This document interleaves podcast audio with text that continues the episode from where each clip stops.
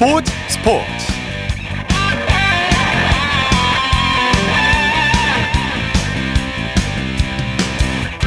여러분 안녕하십니까? 아나운서 이창진입니다. 아시안컵 정상을 노리는 우리 축구 대표팀이 이라크를 상대로 치른 마지막 모의고사에서, 모의고사를 승리로 장식했습니다. A매치 6연승 그리고 1경기 연속 무실점 행진을 이어갔는데요. 경기 결과만 보면 좋은데 경기 내용을 보면 그렇게 만족스럽지는 않았고 해결해야 할 과제도 남겼습니다. 우리 대표팀은 손흥민과 김민재 등 핵심 선수들을 대거 투입해서 경기를 주도했는데요. 하지만 예상대로 쉽게 이기지는 못했고요. 이강인 선수의 퇴장도 많이 아쉬웠습니다. 일요일 스포츠 스포츠 먼저 아시안컵 축구 소식으로 시작합니다. 베스트 11의 임기환 기자입니다. 안녕하세요. 네, 안녕하세요. 클린스만호가 이라크와의 최종 평가전에서 신승을 거뒀죠. 네, 이라크에 조금은 더 유리하다고 볼 수 있는 중동의 아랍에미리트에서 열렸는데요. 한국이 이재성 선수의 전반 40분 선제 결승골로 1대0 신승을 거뒀습니다. 예. FIFA 랭킹만 살피면 당연히 이겨야 하는 경기였고, 어, 우리가 23위이고 이라크가 63위로 40위 차이가 나거든요. 네네. 이라크 축구가 과거보다 많이 약해지기는 했습니다. 어, 그럼에도 불구하고 우리가 쉬운 승리를 거두지는 그렇죠. 못했습니다. 어, 물론 클린스만 감독이 전반에는 손흥민, 이강인, 김민재, 황희찬, 조규성 등 1군 선수들을 뺐거든요. 어, 후반 41분에는 이강인 선수가 퇴장당하는 불상사가 있기도 했지만, 네. 어, 뭐, 전반적으로 그렇게 좋지 못한 모습이었고, 어, 이라크는 우리가 아시안컵에서 조별리그 1위를 할 경우에 16강전에서 만날 수도 있는 나라입니다. 만날 확률이 높죠. 네네. 이 친선 경기가 공부가 되었기를 바라겠습니다. 예. 이번 경기에서 과제도 남겼어요. 네, 클린스만 감독이 로테이션을 대거 가동하기는 했습니다. 어, 후보 선수들의 기량을 체크하고 주전 선수들의 체력을 안배하기 위한 차원이었는데요. 그래서 손흥민, 이강인, 김민재, 황희찬, 조규성까지 일명 판타스틱 5죠. 이 선수들이 벤치에서 경기를 시작한 거였고요. 예. 이들을 대신해 선발로 나섰던 선수들이 오영규, 정우영, 홍현석이었거든요. 수비진에서는 김영권 선수가 김민재를 대신해 출전을 했습니다. 네. 그런데 확실히 전후반의 격차는 컸습니다. 어, 전반에 이재성 선수의 호쾌한 중거리 슛 득점이 나오긴 했지만 우리의 강점이었던 공격에서의 활발한 움직임과 다양한 패스워크가 제대로 나오지 않았거든요. 예. 어, 게다가 이라크의 배우 침투까지 허용하면서 수차례 실점 위기를 맞기도 했습니다. 그렇죠. 후반 시작과 동시에 앞서 언급드렸던 판타스틱 5가 전부 다 투입이 됐는데 이때부터 공격에서 부분 전술이 살아나고 수비도 안정을 되찾았습니다. 어, 비록 추가골은 터지지 않았지만 전후반 경기력 차이가 꽤나, 꽤나 컸는데 네. 이 주전과 비주전의 격차를 줄여야 한다는 과제를 안게 되었고요. 어, 본선에서 어떻게든 잘 극복해야 할 클린스 마우였습니다. 네. 그래도 아시안컵 본선을 앞두고 좋은 기운을 받고 들어가게 됐죠. 기록도 세웠고요. 네, 그래도 어쨌든 최종 모의고사에서 승리의 기운을 받았습니다. 예. 네. 최근 A매치 6연승입니다. 게다가 7경기 연속 무실점 행진을 이어갔고요. 이 기록이 한국 축구 역대 공동 3위에 해당하는 기록입니다. 네. 이 부분 역대 1위가 슈틸리케오가 갖고 있습니다. 어, 2015년 8월 동아시안컵 북한전 무승부부터 이듬해 열린 러시아 월드컵 2차 예선 쿠웨이트전 몰수승까지 10경기 연속 무실점을 작성한 바 있습니다. 예. 2위가 1970년도에 세운 8경기 연속 무실점이고 7경기 연속 무실점은 1978년과 89년 그리고 이번이 세 번째입니다. 네. 자, 손흥민 선수의 토트넘 공격 파트너가 확정되는 분위기라고요.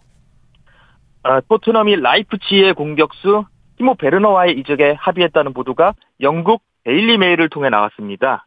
어, 베르너 선수는 현재 스페인 전지훈련 중인 라이프치히 선수단을 떠나서 메디컬 테스트를 받기 위해 런던으로 가게 되었다는 보도가 나왔고요. 네. 어, 라이프치히 감독도 베르너 선수에게 행운을 빈다며 토트넘 이적을 사실상 시인하기도 했습니다. 런던 지역지죠. 풋볼 런던 역시도 베르너 선수의 토트넘 합류와 프리미어리그 복귀를 보도를 했고요. 네. 6개월 어, 임대 계약 조건입니다. 이 손흥민 선수가 아시안컵에 나서잖아요. 네. 그러면 최소 4주 정도는 토트넘 경기에 나서지 못하거든요. 네. 이에 대한 대비 차원에서 토트넘이 베르너를 선택을 한 걸로 보이고 손흥민 선수가 복귀하더라도 두 선수가 호흡을 맞춰볼 수 있을 것으로 보입니다. 네. 베르너 선수가 어떤 선수인지 소개를 좀 해주시죠. 네, 프리미어리그와도 연이 있는 선수고요. 어, 2020-21 시즌 라이프치히에서 첼시로 이적을 했죠. 예. 그러면서 두 시즌 동안 활약한 적이 있고요. 어, 해당 시즌 첼시에서 UEFA 챔피언스 리그 우승도 경험했습니다. 아, 네.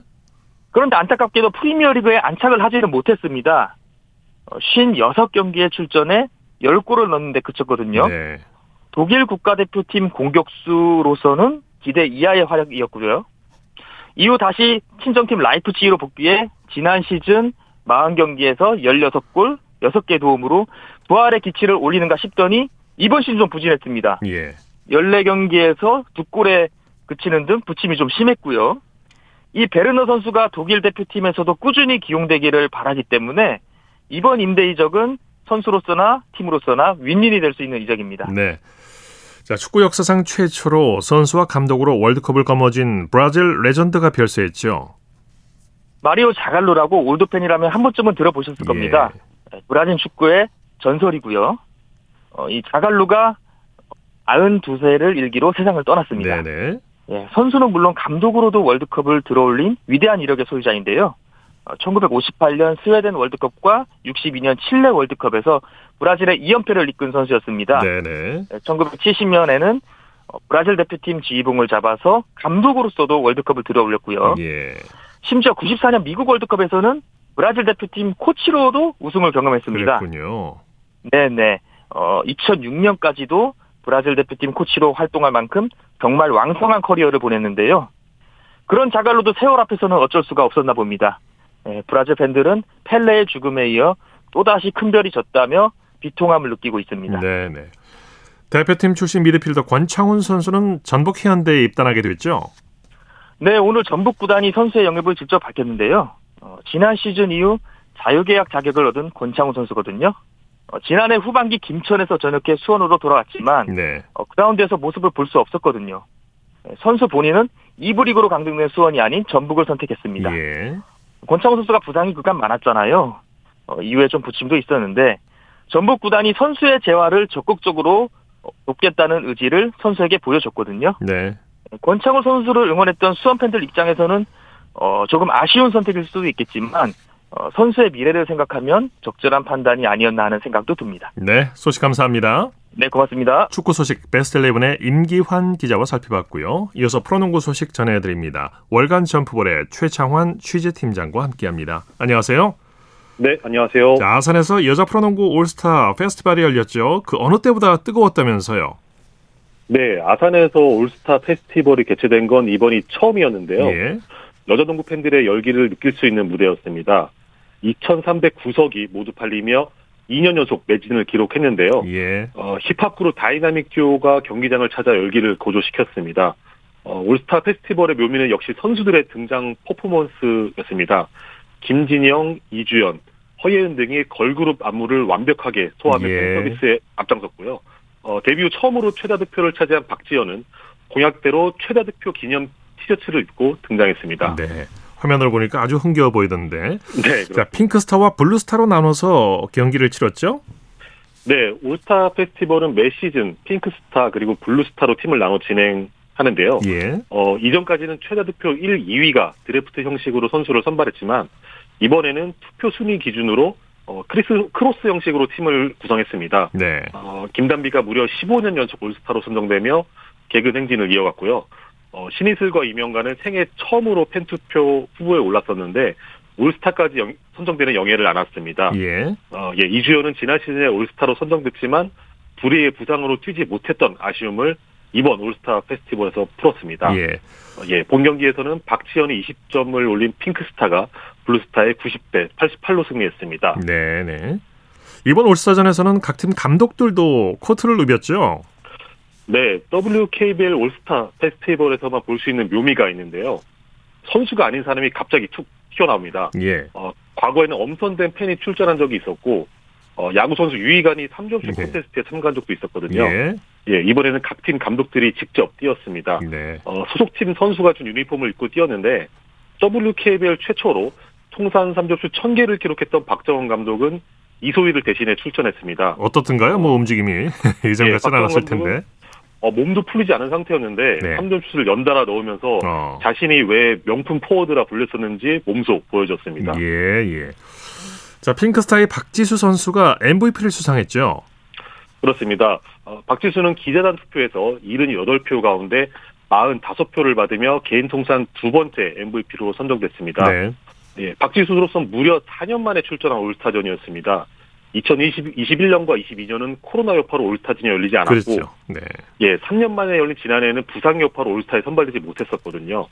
예, 4년 동안 쌓였던 한을 제대로 풀었습니다. 예. 어, 박지수는 3점슛까지 넣는 등 17점을 올렸고, 다이나믹 듀오의 공연 때 불쑥 무대에 난입해 댄스까지 선보였습니다. 예. 예, 여러모로 MVP 자격이 충분한 선수였습니다. 네, 네. 3점슛 컨테스트에서는 어떤 선수가 MVP를 차지했습니까? 네, 일본 선수인 사카키 하루나가 우승을 차지했습니다.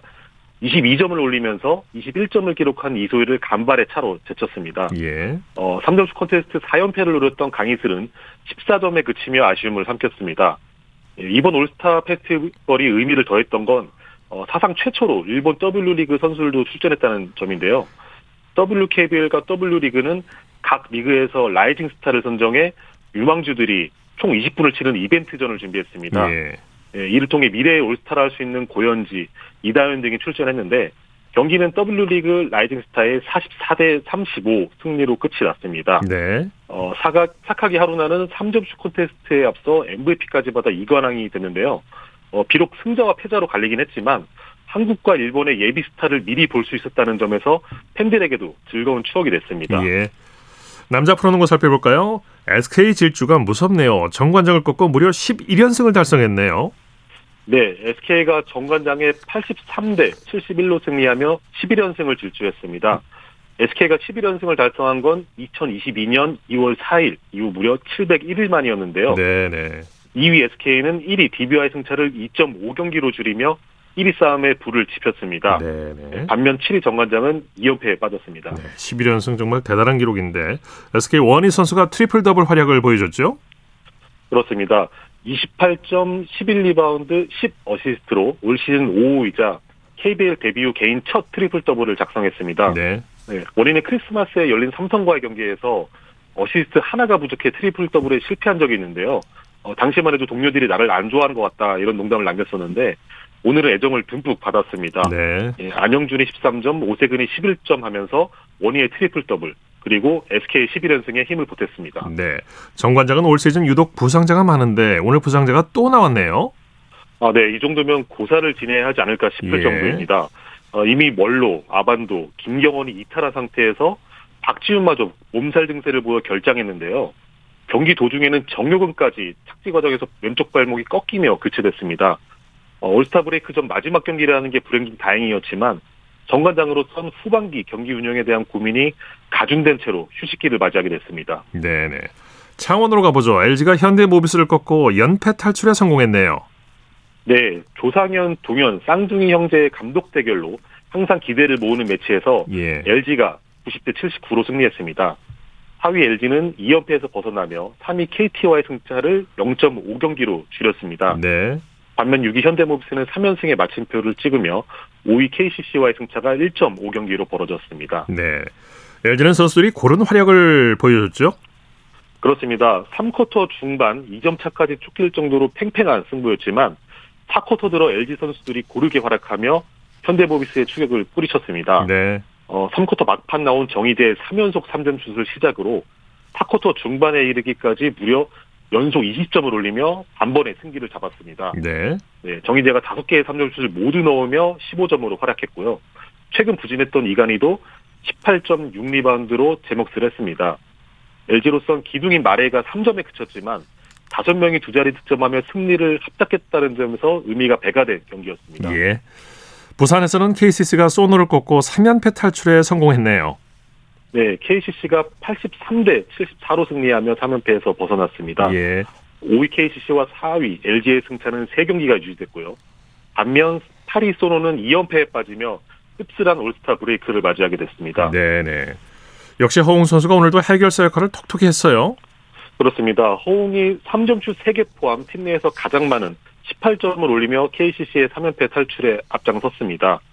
경기 종료 1분 전 격차를 6점으로 벌린 쐐기 3점슛도 허웅의 손에서 나왔습니다. 예. 어, 라건아도 15점, 9리바운드로 더블 더블급 활약을 펼쳤지만 어, 사실 승장 전창진 감독은 경기 내용에 대해서는 박한 평가를 내렸습니다. 경기 직전까지 실책을 최소화해야 한다고 강조했지만 어, KCC 선수들은 무리한 패스와 속공을 시도하는 과정에서 총 13개의 실책을 범했습니다. 예. 어, 전찬진 감독 이 점을 꼬집으며 문제점이 해결되지 않으면 강팀으로 올- 올라설 수 없다며 선수들에게 메시지를 남겼습니다. 네, 네. 소식 감사합니다. 네, 감사합니다. 프로농구 소식 월간 점프볼의 최창환 취재팀장이었습니다.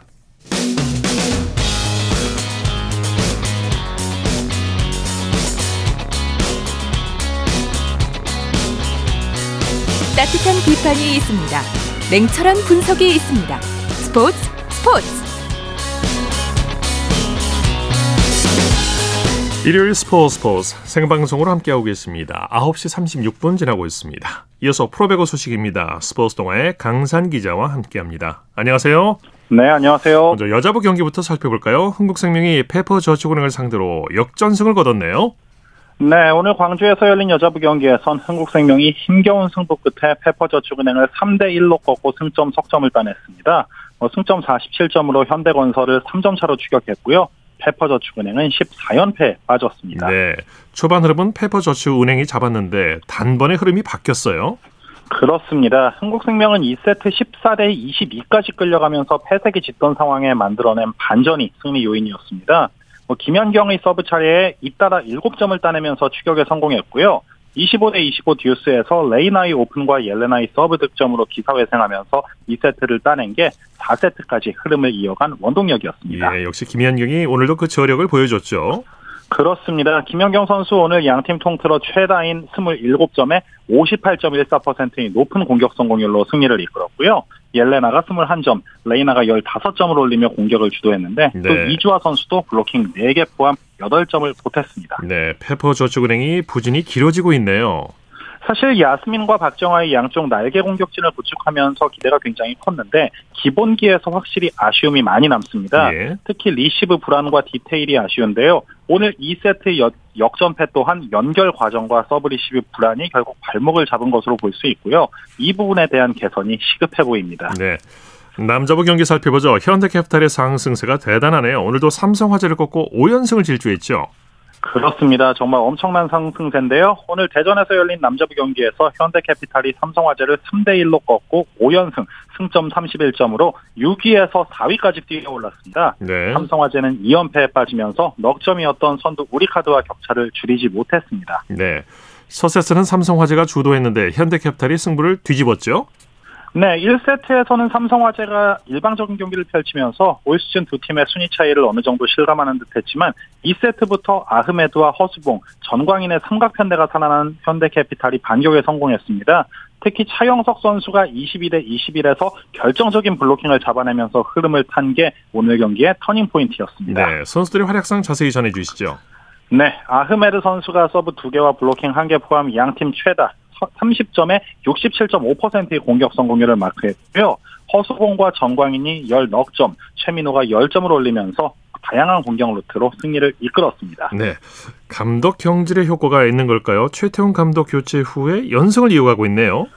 그렇습니다. 사실 단기적인 효과가 아니라 계속해서 팀이 하나가 되는 모습이 고무적인데요. 진승기 감독 대행도 끊임없이 선수들을 독려하고 열정을 보이면서 좋은 성적을 이끌고 있습니다. 진승기 대행은 끊임없이 소통하고 있다는 상승세 비결을 꼽으면서 좀 더 노력한다면 봄 배구에 진출할 수 있다는 희망까지 갖게 된 경기라고 평가했습니다. 네. V리그 중간 순위 한번 점검해 볼까요?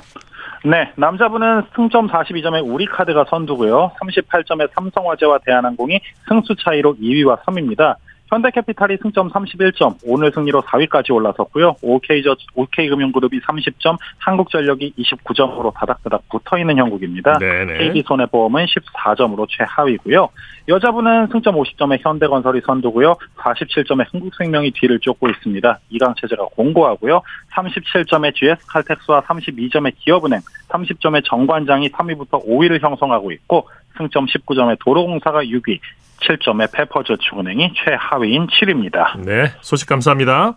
고맙습니다. 프로배구 소식 스포츠 동아의 강산 기자였고요. 이어서 한 주간 이슈가 됐던 스포츠계 소식을 집중 분석해보는 최동호의 스포츠 칼럼 시간입니다. 한국 수영 황금 세대가 파리 올림픽을 향한 첫 발걸음을 내디뎠습니다. 경영 남자 대표팀이 호주 전지 훈련을 떠났는데요. 스포츠 평론가 최동원 씨와 함께 파리 올림픽 목표와 메달 가능성 등을 살펴보겠습니다. 안녕하십니까? 예, 안녕하세요. 정창훈 수영연맹 회장이 파리올림픽에서 메달 3개를 목표로 한다 이렇게 밝혔죠?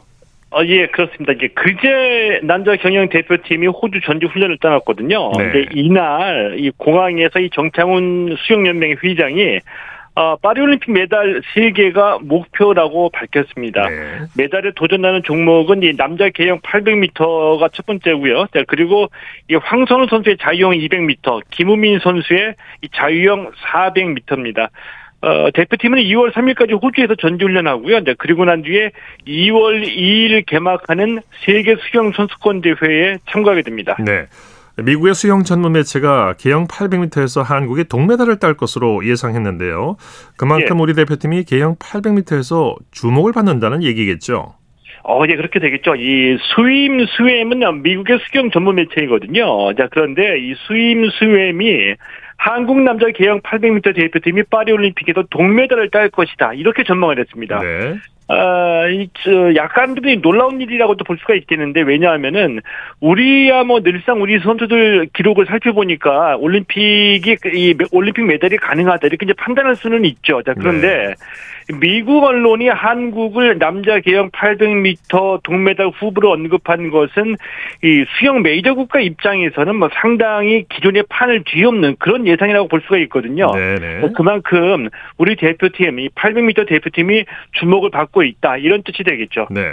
남자 개영 800m 대표팀은 지난 항저우 아시안 게임에서 아시아 신기록을 세우게 됐는데요.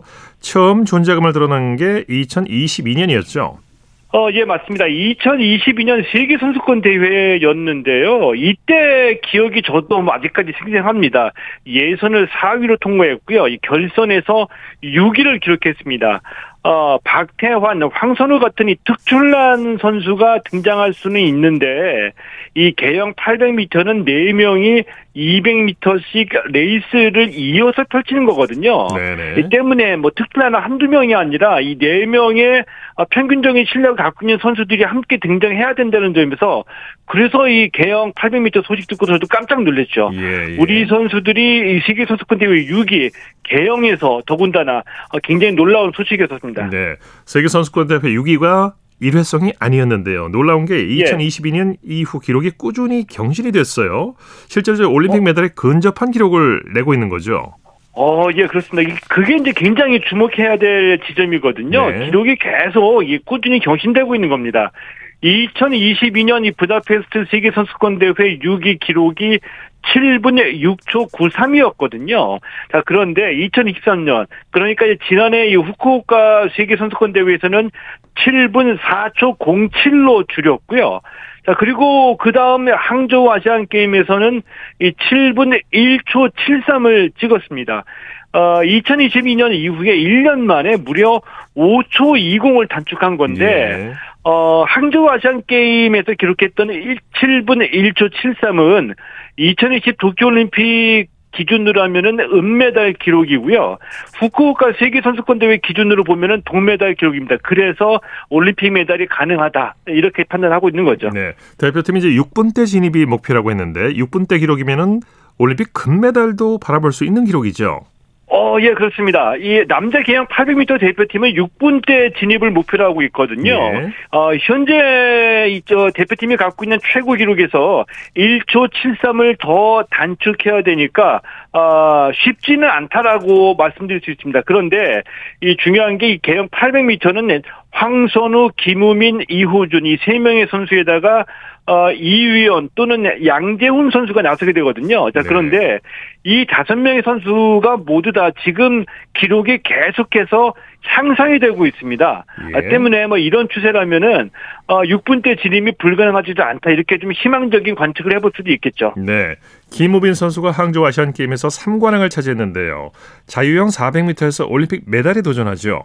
어, 예, 그렇습니다. 이 김우민 선수, 자, 그동안은 예, 자유형 200m, 400m, 800m, 1500m, 어, 그리고 개영 800m에 출전했거든요. 네. 자, 그런데 이 다음 달 세계 선수권 대회에서는 200m와 1500m를 포기하고요. 이 400m와 800m 개영 800m에만 집중합니다. 네. 아, 이게 이제 저는 뭐 현명한 판단이라고 보거든요.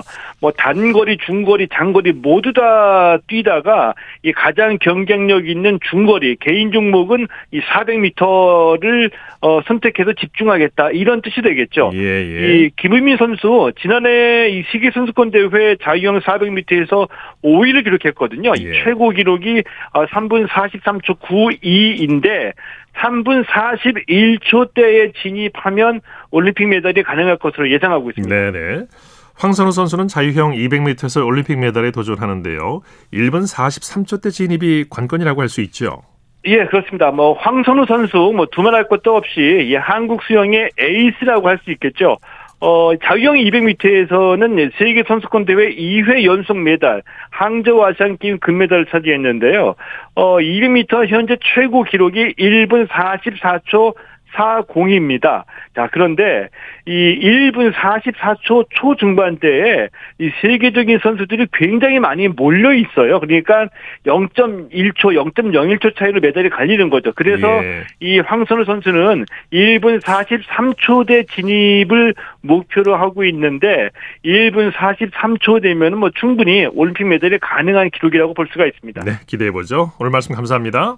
예, 고맙습니다. 최동호의 스포츠 칼럼 스포츠 평론가 최동호 씨였습니다.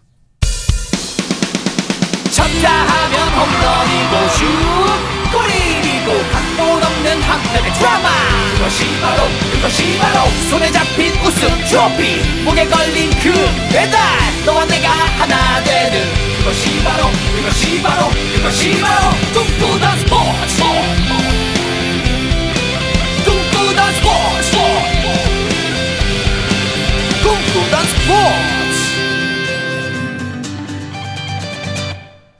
일요일 스포츠 스포츠 생방송으로 함께하고 계십니다. 9시 47분 지나고 있습니다.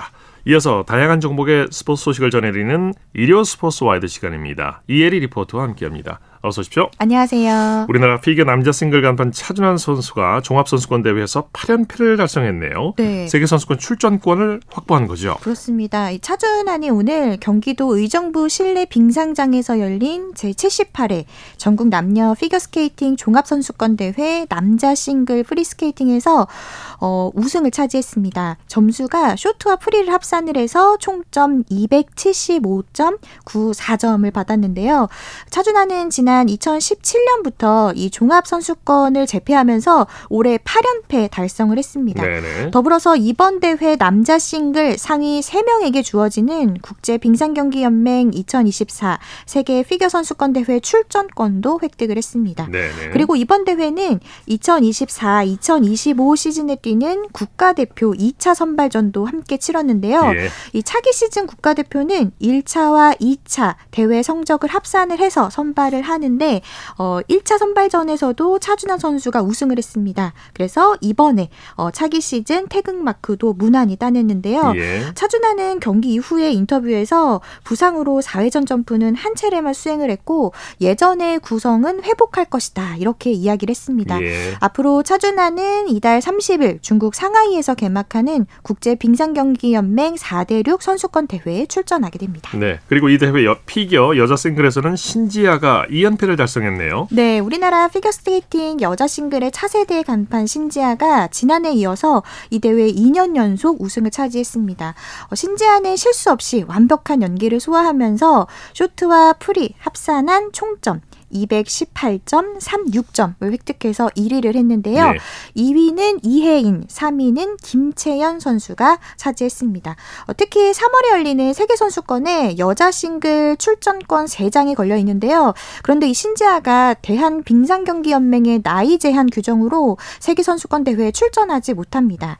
그래서 이 자리에 유영이 어, 세계 선수권 출전권 확보를 했고요. 이번에 유영은 1차와 2차 선발전 합산 성적에 따라서 1년 만에 태극 마크를 되찾았습니다. 네.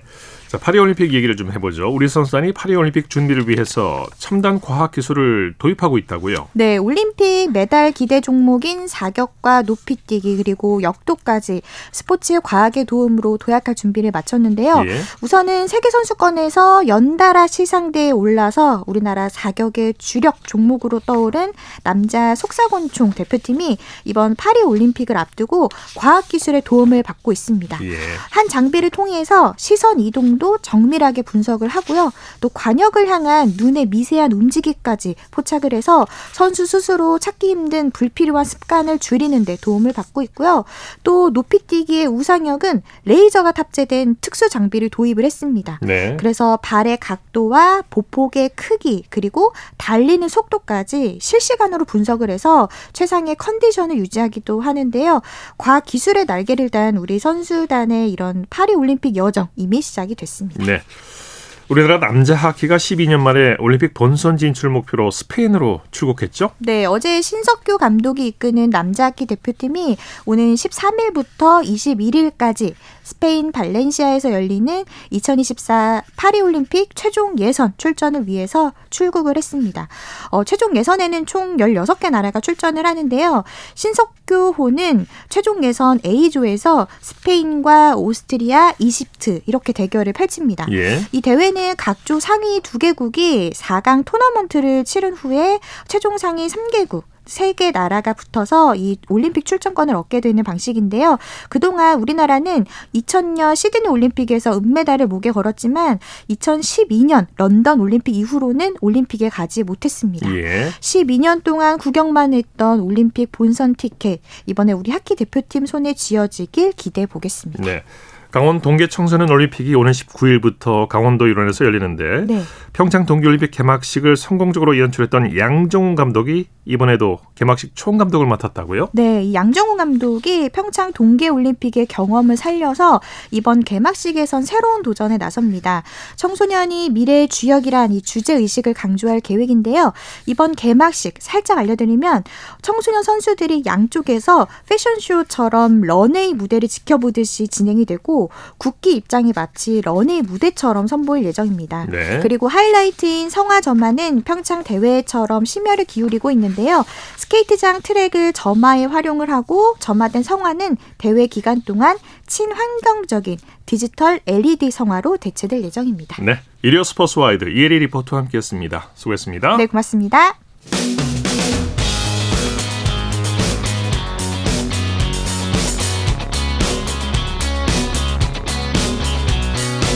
따뜻한 비판이 있습니다.